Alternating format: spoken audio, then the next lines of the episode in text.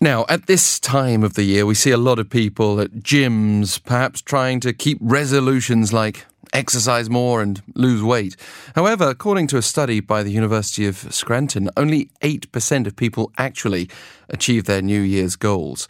So, this next interview might motivate you to become one of those 8%, as according to a new study, Training for a marathon can significantly boost your heart health. For further discussion, we have Dr. Anish Bhuva, British Heart Foundation Cardiology Fellow at Barts Heart Centre, one of the authors of this study. Thank you very much for taking the time to speak with us today. My pleasure. So, you have shown scientifically that slow and steady trading can be really helpful, so helpful that it can cut off years of our cardiovascular age. How did you conduct that research? So the in, the research was was motivated by exploring the healthy aging process that happens in, in all our bodies. And one of the hallmarks of that process is stiffening of your body's vessels and of your body's circulation. And, and when that happens, that leads to a higher risk of heart disease, strokes, dementia, kidney disease, and affects the, the, the body in a whole number of ways. And what we know is that people who've been exercising for their life, lifelong veteran athletes, have circulations that are, uh, are biologically younger and, and you know less less stiff and stretchier circulation. But what we don't know is how that applies in the real world, and going from doing absolutely nothing in terms of exercise to something affects the body. And so that was the motivation for studying first time marathon runners. So these were people from the normal population who had decided to run the London Marathon for the first time. Uh, and what we did is we looked in quite detailed state of the art um, imaging, um, studies of their, their vessels close to their heart as well as uh, the rest of their circulation. And they underwent a training program for six months, planning for their first London Marathon. And we repeated the assessments afterwards. And what we found on that was that the, the stiffness of their vessels um, reversed after the six months of exercise training.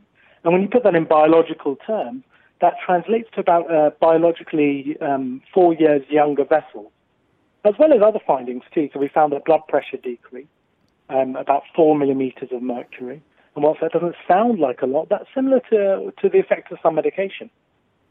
That sounds very encouraging. Do, do, you suspect that you have to continue it, um, or, or would some of those benefits last for much longer than your actual exercise?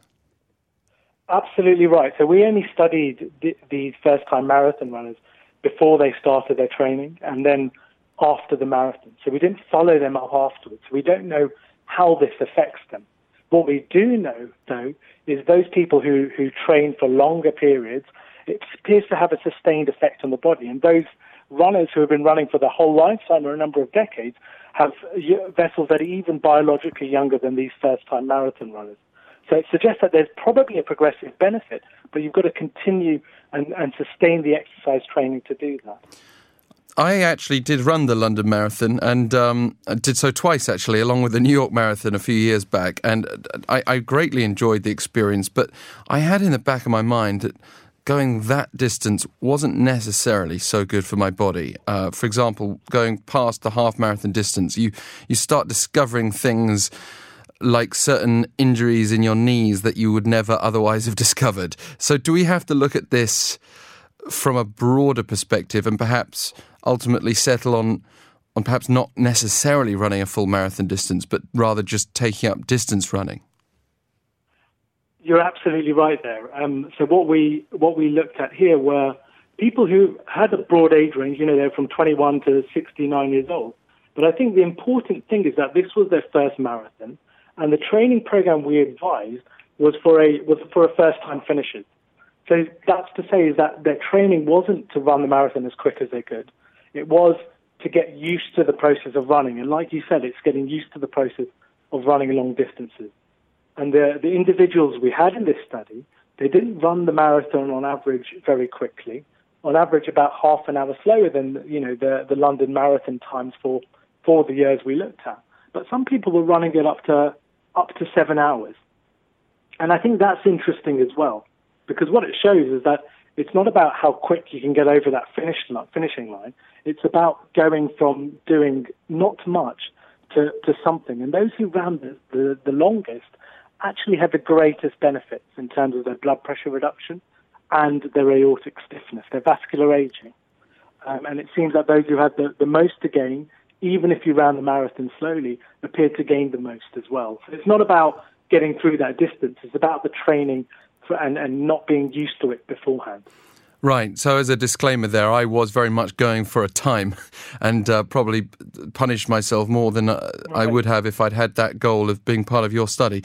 But I, I also want to ask you about some of the concerning research I, I came across that was also in the back of my mind, which was that distance athletes especially at elite level, but perhaps even semi elite level, start to develop uh, muscles in and around their heart, which can actually have a counterproductive effect, even resulting in premature death. Uh, so, I guess how strenuous you are also matters, drawing on your previous answer.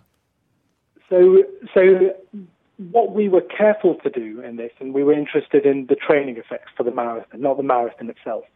So what we did actually is we left a gap after the after the marathon, off about a week or two, for our participants to, to get over, you know, the recovery of of actually running the marathon. So we can really just study that six months of training. Mm. But we can't answer the questions you, you touch on in this study. But what we do know is that the health benefits of regular exercise are pretty well established. This this study helps us to understand the benefits in terms of starting real world training for a first time marathon. But that, but you know that's a, at a relatively modest level and duration of exercise, and that's very different to the elite lifelong exercise which which you touch on there. What sort of training program exactly are we talking about? And for anyone who might want to follow it, uh, can you tell us where we can find the details of this six months? Uh, for example, uh, I presume a lot of the runs would be much, much shorter than 26.2 miles or 42 kilometres. Absolutely. So it's um, a training program, like we were saying, for first time runners. It's not to get the quickest time you can, it's just to get used to the process of running. And what we advised all our participants was to follow the British Heart Foundation um, and sorry, the London Virgin Marathon training program for first-time runners. So that's a, a, a graded training program over the, the four months prior to the marathon. But the important thing is we didn't supervise them doing it. This was a real world study. If they wanted to do more or less, they were able to do that. And the reason we decided that was to improve adherence. People do what they enjoy doing with a goal in mind rather than a structured training program, which often doesn't apply in the real world setting. And so, for those who are interested in, in what these people do, they could go on to the, the London Virgin Marathon website and look for the first time training program, which will give a good idea of how it's how the training was built up over the time. But I think the the things to the key points are really that they were running less than two hours a week beforehand, and on average, based on the completion time, which, like we were saying, were relatively slow, they probably ran an estimated 6 to 13 miles a week over that six month training period. Were these um, people running in, in urban areas? Uh, the reason I ask is because one of the concerns many people have with running outdoors in Seoul is that the air is frequently quite polluted, um, especially during uh, seasonal uh, factor times like spring and, and winter if you're training for a marathon and you're training half the year, you're bound to hit pollution on quite a few of those days. I know there have been some studies which show that exercise may outweigh the negative effects of pollution anyway, but uh, is a treadmill, for example, a good substitute? Uh, have you got any thoughts to share on training in urban areas? So again, it's, this is a it's a London marathon. It's another large city like Seoul, um, but we did not tell people how to train. They could train the way they wanted. So I hope that generalizes to, to, to Seoul as well, in that do, do the training the way you see fit um, towards the goal, whether it's marathon running or, or, or other training programs or, or training goals. Um, if you need to do it on a treadmill or if you need to do it outdoors, you should gain the benefits from the exercise itself.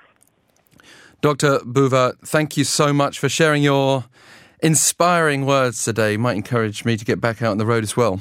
Nice to meet you.